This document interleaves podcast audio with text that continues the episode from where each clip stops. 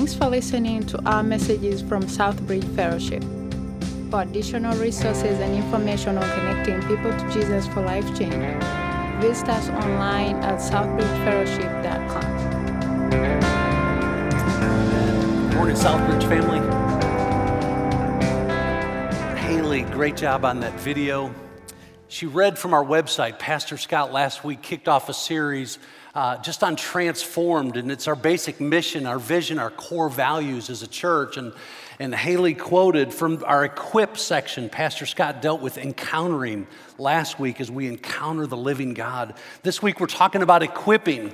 And from our website, part of our core values, simply as Haley said, we are created for a purpose and we are committed to equipping one another to fulfill that purpose. This means we learn together. This means we are, get this, disciples making disciples. You see the multi generational process here that we begin to reproduce ourselves in the lives of others, encouraging one another to love and to serve those around us. This means we celebrate the process and we remember that we are all in need of a Savior every day. Somebody say amen. Wow. There is never a day in our life that we don't need our Savior, Jesus Christ. So, as we open the word together, would you just pray with me? Father, as we gather in this place in these next few moments, we ask you to take the truth of your word. And Lord, we ask you to just drop it into our hearts, into our minds, into our lives for life change. Lord, your word is transformational when we begin to implant it in our hearts and allow the Holy Spirit to do a work in us, God, that only you can do. So, would you teach us and would you instruct us from your word this morning? In Jesus' name we pray together. Amen. Amen. I want to give you greetings this morning from Pastor Scott, who is over in Israel. Some of you may be following his uh, agenda and his travels and his adventures on social media, and we have been praying for him. We've traded a number of messages, and just know this morning, even as we gather, that he and Shanna are praying for us as we are here digging into the word together. If you have a Bible, I trust you do this morning, I'm going to ask you to turn with me to Ephesians chapter 4, and we're going to talk about this idea of equipping. What does it mean to equip? And I'll tell you now, my message is really more of a framework because as we continue to move forward as a church, we will unpack some of these components in a much deeper way. And so it was, it's a little tough for me not to want to go really deep with some of these components, but I'm going to give you four things this morning, and I trust that they are simple enough that you go, I can do that. And yet they're challenging enough to say, but I can't do that at the same time. So I'm going to give you four simple words as we get going, and these should be relatively simple for you this morning as we begin. This morning, I want to challenge us number one, to give up. Pretty easy, right? I want us to give up. I want us to get small. I want us to grow up, and then I want us to go forward. Now, we're going to break that up in Ephesians chapter 4. So if you're in Ephesians 4, say, I'm there.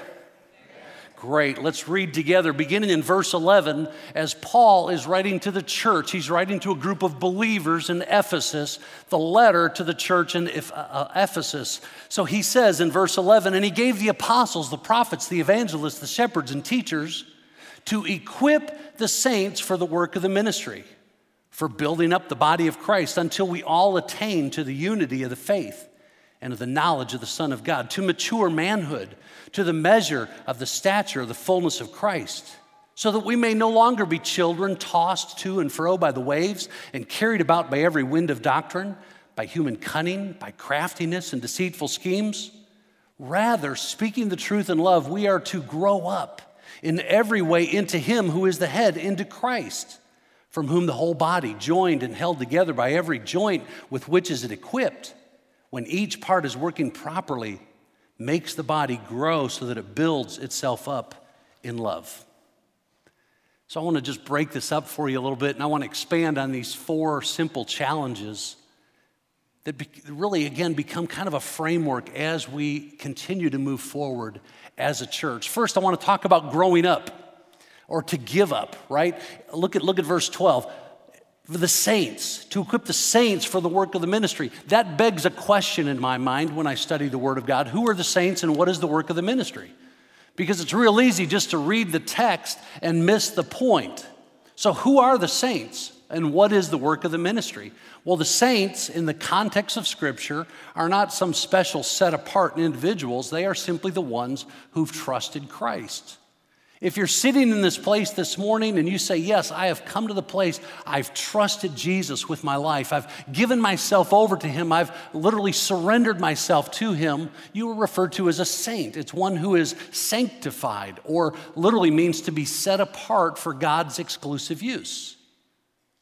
What is the work of the ministry? The work of the ministry is the gospel of Jesus Christ, the good news of Jesus. So if you've received the good news, you have now been given the work of the gospel to share that good news with others. Now, it's easy to assume that, but that doesn't always happen. So, I want to set this idea of the gospel and the saints up in a little bit of context. You don't have to turn there, but on the screen, you're going to see Mark chapter 1. Because as Jesus is calling his first disciples, and in Mark chapter 1, verse 17, it says that Jesus went to Simon and Andrew, Simon who later became Peter, and he simply said this. Now get this. He extended an invitation, and with the invitation, he gave a description. The invitation was to what? What does it say on the screen? To follow me there's the invitation. You come, Peter, Andrew, come, follow me. That's the invitation. Now he gave a description what it would look like when you begin to follow me. He says, and I will what? Make you fishers of men. So the invitation is to follow Jesus. What did Peter and Andrew do? They left everything that they had. They left their agenda. They gave up everything that they were at that point in time to follow Jesus.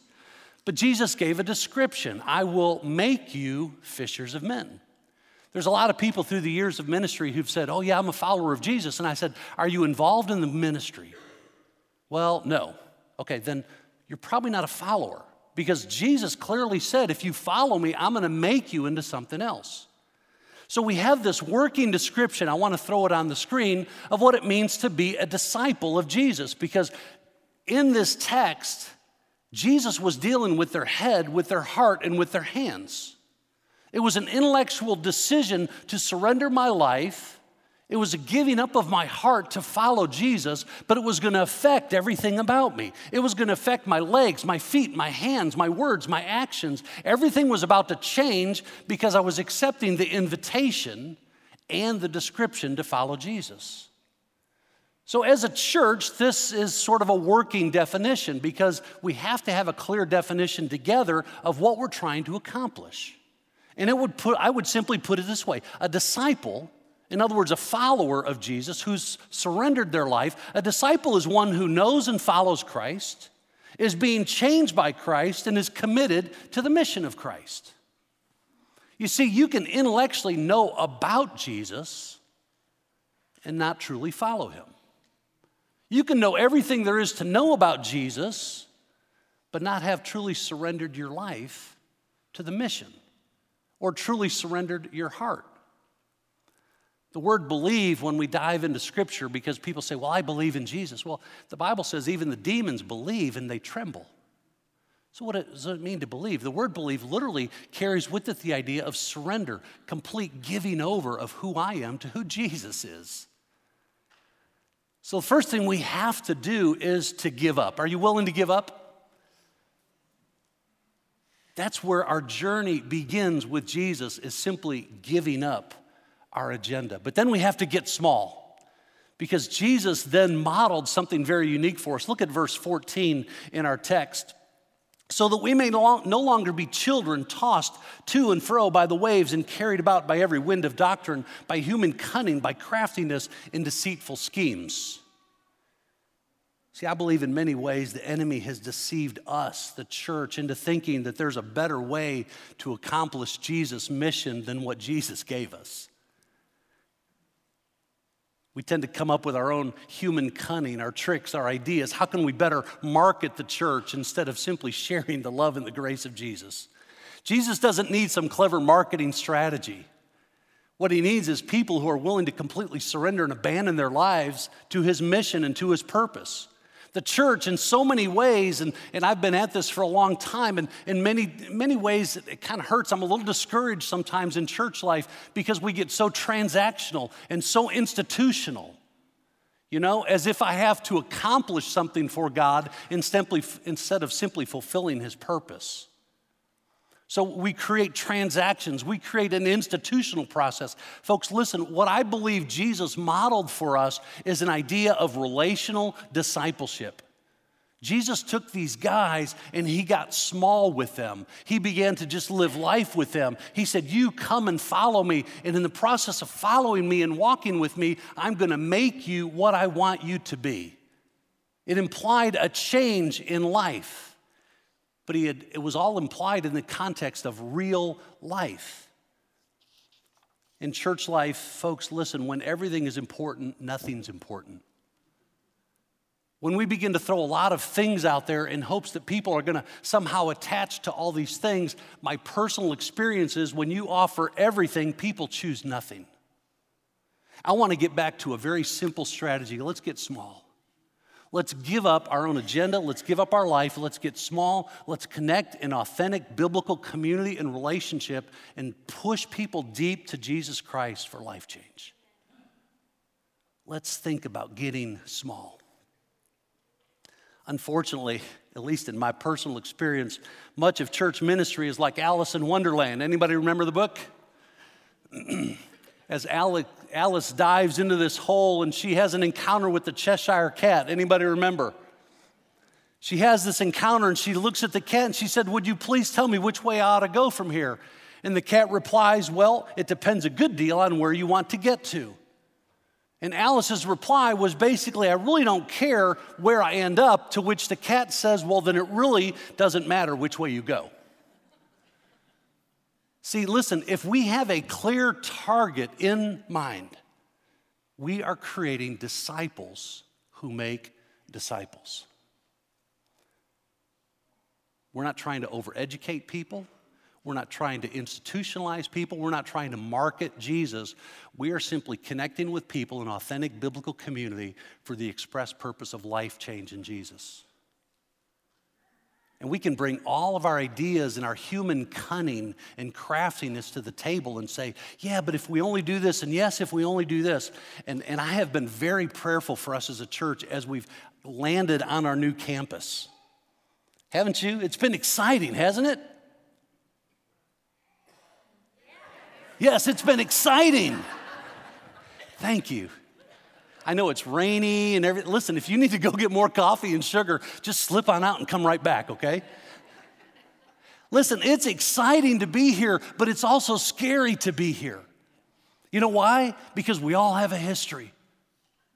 We all have a history of being at our churches and, and, and past experience. Listen, you can go out on the street and you can survey people on the street who've never attended church a day in their life, but they're going to tell you exactly what a church is supposed to do. They're going to tell you what's supposed to happen and what kind of programs and who they're supposed to care for and love. And the, as a church body, as we gather, we all bring our history and we all bring our baggage together. And in that process, we all bring our agendas to the table. Are you willing to separate yourself from those agendas, from your past, surrender, give up, follow Jesus, and get small?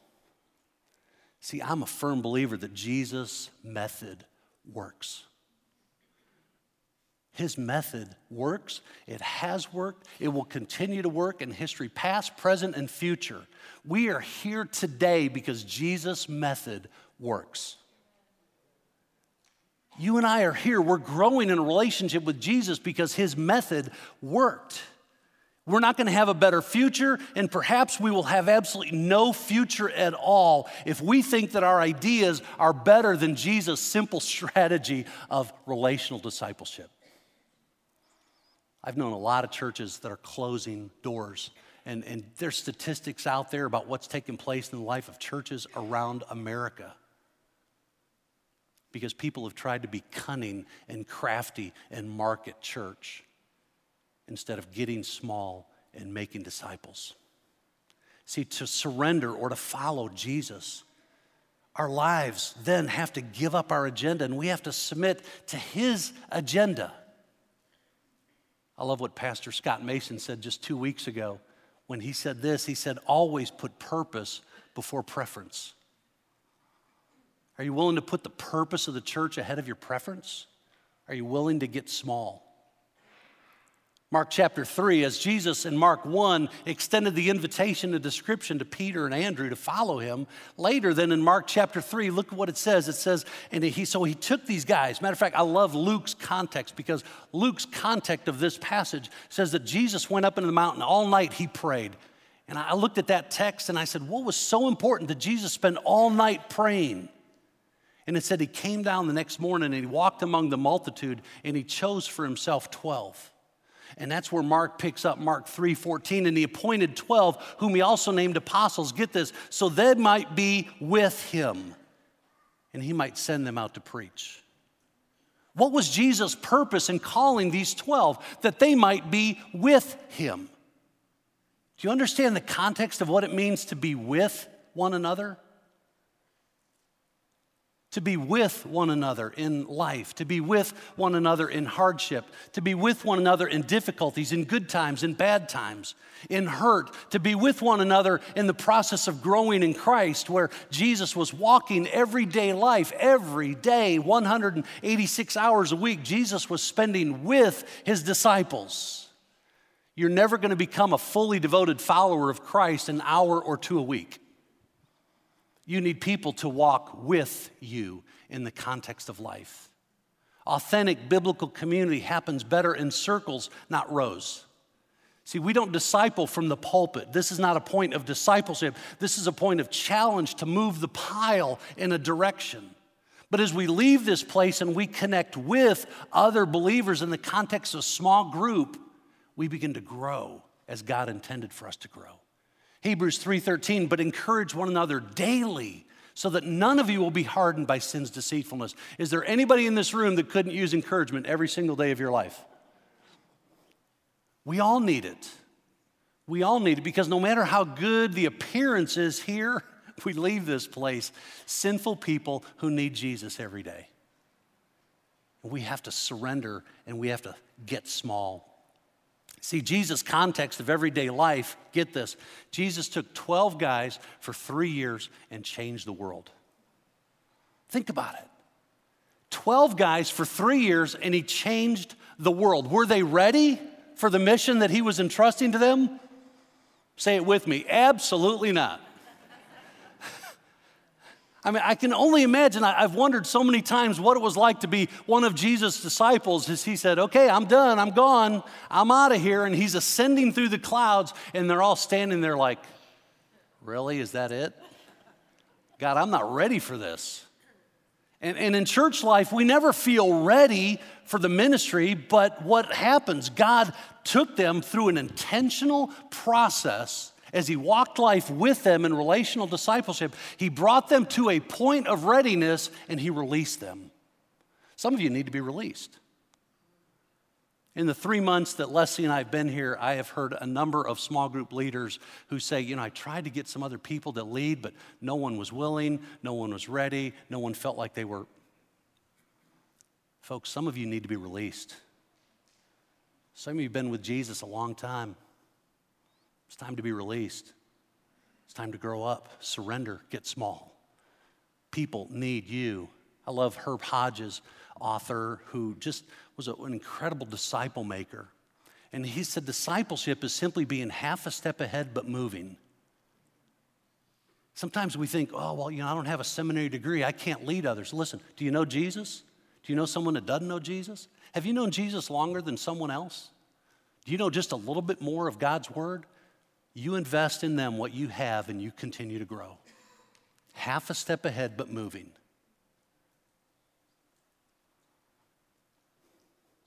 I love E.M. Bounds. His name is Edward McKendry Bounds.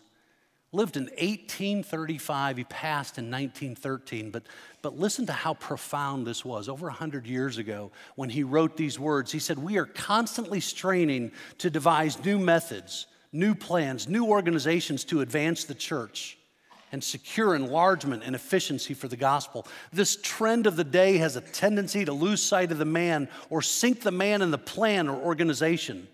God's plan is to make much of the man, far more of him than anything else. Now, get this men are God's method. While the church is looking for better methods, God is looking for better men. And the context there is not just the man, although men, listen to me, if you're a man in this place, will you look at me? God has an incredible calling on your life. You are the greatest influence in your home, and you are by far the greatest influencer in this community. The trouble is, we have abdicated our responsibility as godly men. We need to gain that back. But the context here is God is looking for better men, better women, better children of God who are willing to do what God has called us to do. We don't need better methods. We don't need more clever anything. We don't need new video series, new driven anything. What we need are men and women who are surrendered to invest in the lives of other men to build them up in spiritual maturity. We need to get small. Are you willing to get small? Are you willing to give up your idea of church, your past organizational plans, methods of growth, and simply commit to Jesus' model? This morning, my challenge are you willing to get small? But then we have to grow up. See, we can give up and we can get small, but then we have to grow up. I am a firm believer. I've seen it, I've experienced it, and it was me a number of years ago. It is fully possible to grow old in Jesus and not grow up in Jesus. Some of you have known Jesus a long time, and yet you've never grown up in Christ. I've known many, many, many people in church who've claimed a personal relationship with Jesus Christ and have known Jesus for 20, 30, 40, 50, even 60, 70 years, and they are still spiritual children. They're still spiritual infants. And Paul in our text is saying, You need to grow up. Look at verse 15. He says, Rather, speaking the truth in love, we are to grow up in every way into Him who is the head, that is, into Christ. Back in verse 12, he says, We are to equip his people, to equip one another. Now, I love this word, the Greek word that's actually used for equip. The root of that word is used in a few different places in Scripture, and I just want to give you a picture of what that looks like. In Luke chapter 6, verse 40, that same root is used this way, where it says, A disciple is not above his teacher, but everyone who is fully trained will be like his teacher. In Galatians chapter 6 and verse 1, brothers, if anyone is caught in any transgression, you who are spiritual should restore. That same root word that's used right there, to restore. But I love this one in Matthew chapter 4. And going from there, speaking of Jesus, he saw two other brothers, James, the son of Zebedee, and John, his brother, in the boat with Zebedee, their father. Get this, mending their nets. Now, now picture this for just a moment. Here's three guys sitting in a boat and they're mending a net. What does it mean to mend a net? They were fishermen, so what were they doing? They were mending, they were repairing, they were perfecting. One other place it's translated in the New Testament to, to perfect or to bring to completion. So I want you to create a picture in your mind. If you're a fisherman and you're dependent on your net, for catching fish. When you throw the net out there, you expect the net to do what? To catch fish and to work, right? You want it to work. So a net with big holes in it or gashes was no good to the fishermen. So it was important when they came in from fishing in that salty water, they would rinse out and wash their nets, they would clean them, and they would go through strand by strand, and they would look for big holes. You see, the church through the years has had this huge back door. It's like a hole in the net. We, we do all these attractional things. We're trying to get people to come to church, but we're not doing a proper job of equipping, mending, training, completing, perfecting, growing them up in Jesus Christ. And so what happens? They, they sort of fall out the back door. And I've watched church trends for years increase and decrease and increase and decrease, decline and close. Because we have failed to do the one thing that Jesus called us to do to disciple in the context of relationship, to grow one another up, to move one another to spiritual maturity in Christ. So, the idea when we start talking about getting small and growing up is to mend one another's lives to strengthen one another's lives, not necessarily to try to build a bigger net, because that's been the church growth process for about the last 30 years. Let's grow the church. Folks, listen to me, and I want to be really careful here. Our job is not to grow the church. Jesus said, I will grow my church.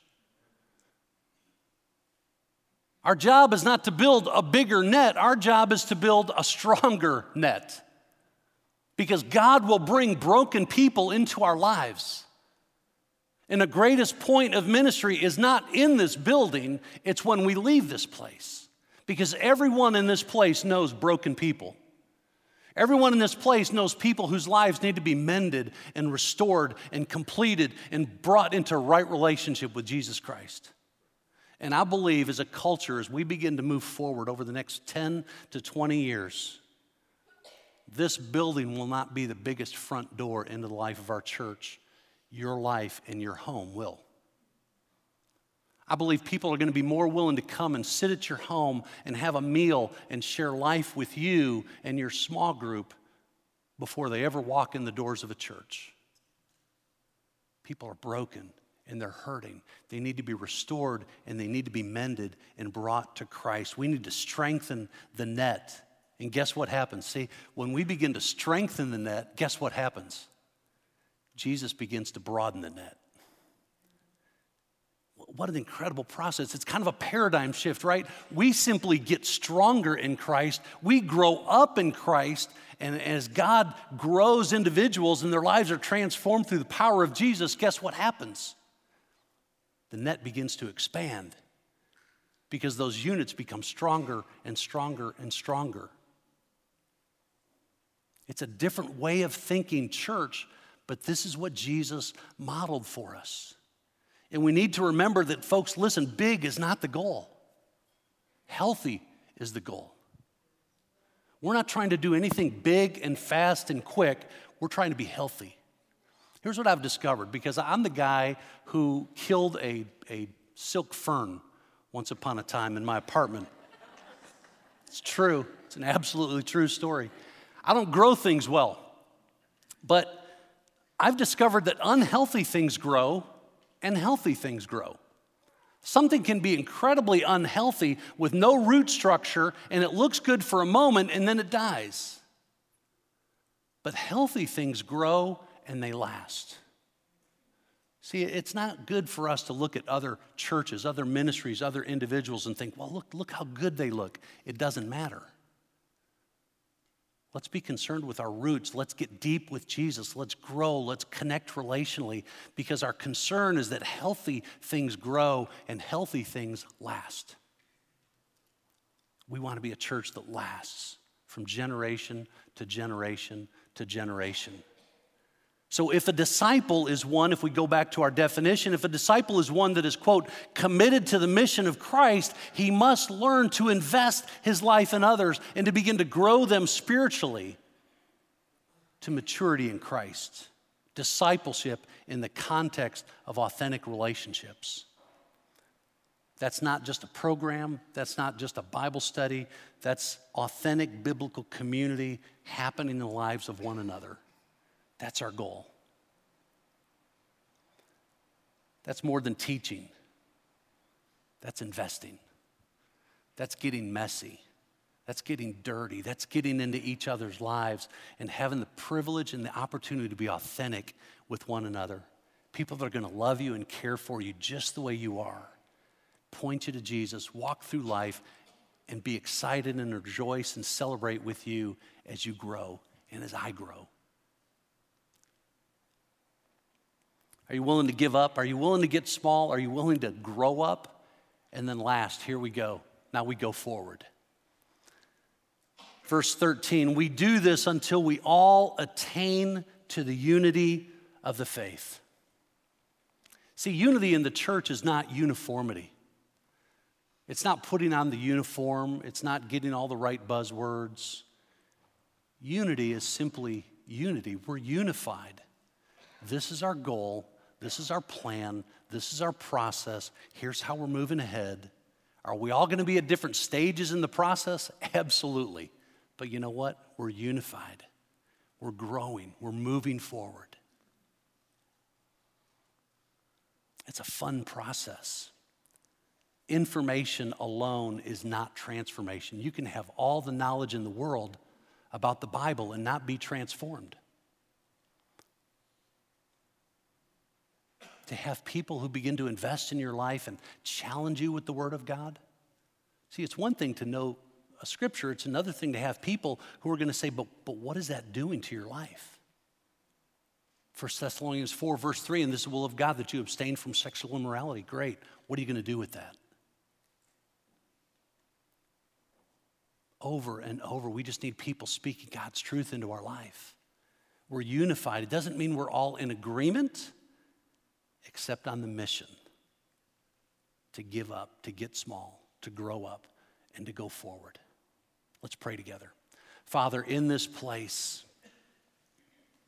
this morning, God, we want to make a commitment to, to give up, to give up our lives, our ideas, our agendas, to get small, to commit to one another an authentic biblical community.